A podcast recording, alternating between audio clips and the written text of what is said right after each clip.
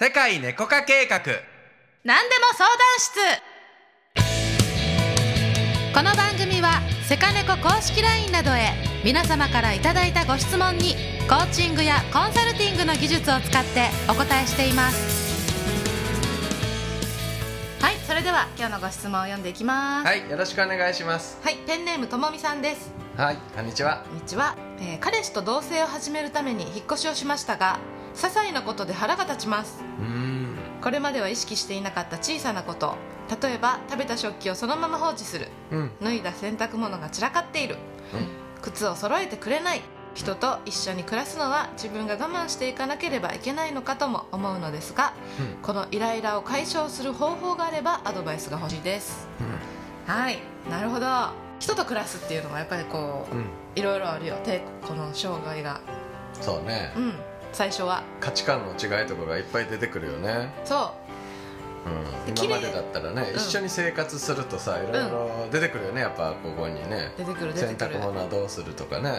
うん。うん。で誰が掃除するとかさ誰がお皿洗うとかさ、うん。そう分断することもいっぱい出てくるし、うん。共同生活やからね。そうだね。うんこれはもう、まあ、皆さんあの一緒に暮らす時さ最初は新婚生活みたいな感じでさ、うん。楽しいってやっててもさ、うん。お互い共働きやったりするとさ、うん。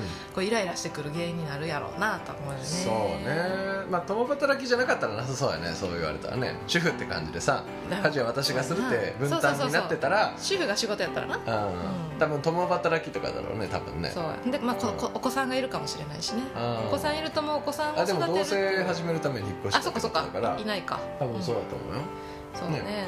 だから忙しい中でこううん。2人でこの空間をどう作っていくみたいなところをこう乱してくるみたいな感じなんじゃない、そうね。それはもうね、うん。いい感じのさお互いがこれでいこうというルールを話し合うべきだわ。そうなんよね、まあ、ルールなんですよ、ルールって書いてさ紙に書いてさ、うん。紙に貼っとくとかさ。うん、うんこれはあの遠慮しちゃダメなとこなんですよ、うん。最初に決めないと、うん。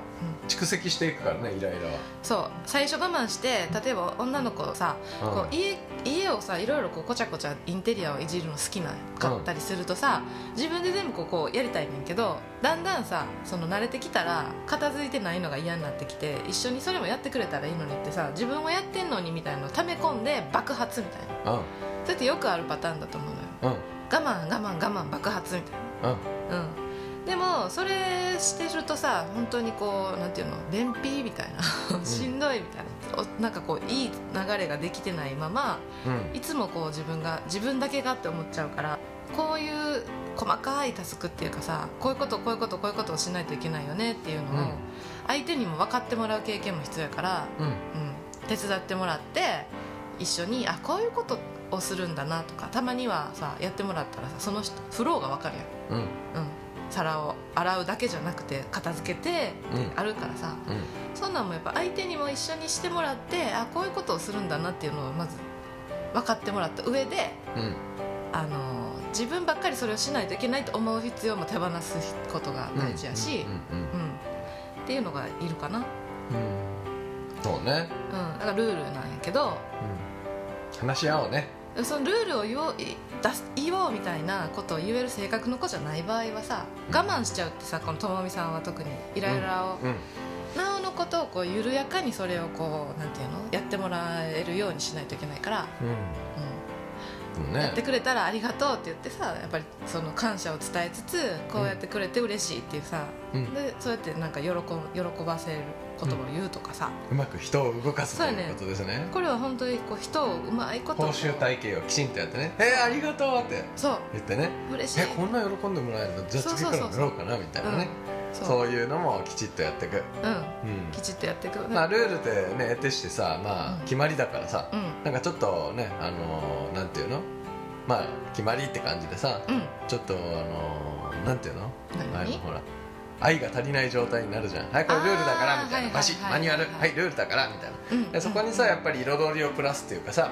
愛情があるのであればさ、愛で包むというかさ、うん。ありがとうねとかさ、うん。やってくれてありがとうって、ね、決まりで決めたけど本当にやってくれてありがとうねとかちゃんとやるとかね、感謝の気持ちを忘れずにやな、大事なんじゃない？うん。当たり前にお互いになっちゃうと。やって当たり前みたいになっちゃうとまたそれもそれであれだから。うん。ね分かってるけど。まずうね。うん。うん。まずそういうせルールを決めつつも、うん。やってもらったりやってあげた時に「ありがとう」って言い合える習慣になってたらやうん。っぱそれもね嬉しいことだしさ、うん。うん、やし私思うけどさ知り合い知り合いじゃなくてさ家一緒に住むとか家族になるってなってくるとさすごい距離が近くなるやん。うんそしたらさ知り合いにやったら文文句とか悪口とか言わんけど身内ではさいろんなことがドロドロしてくるやん。うん。だからやっぱりそこはねドロドロしてしかるべき関係なのよ、うん。綺麗に終わらすことはできないんだって最初に思っとく方がいいと思う、近くなればなるほどうん。やっぱりその喧嘩も増えて、えっとうん。ぶつかることが増えるのが前提なんでうん。綺麗なまま、えっとうん。その関係を2人で暮らしていこうっていうのはもうそもそも無理ですって、うんね。ものすごい喧嘩したりぶつかったり泣いたり怒ったりでもすっごい楽しい経験も一緒にしていくはずだから、うん。うん、そこは恐れずにやっぱり作っていけるって信じてねうん。ルールを作りそして感謝をし合って、うん。ご褒美体験を作ってはい。頑張って行ってきてください。はい。行ってきてくださいって何、はい。うん頑張らなくていいけどね、はい。楽しい方に意識をね向けてみてください。はい。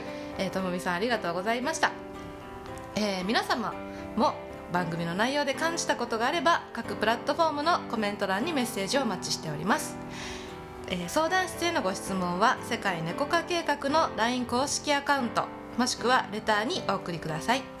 LINE 公式アカウントは LINE の検索窓でアットマークを頭につけてローマ字で「セーカーネコ」と検索してくださいね。えまた現在インスタグラムでは明日がちょっと元気になる偉人たちの名言と一緒に最高に可愛い猫ちゃんたちの写真をアップしていますのでフォローお待ちしています。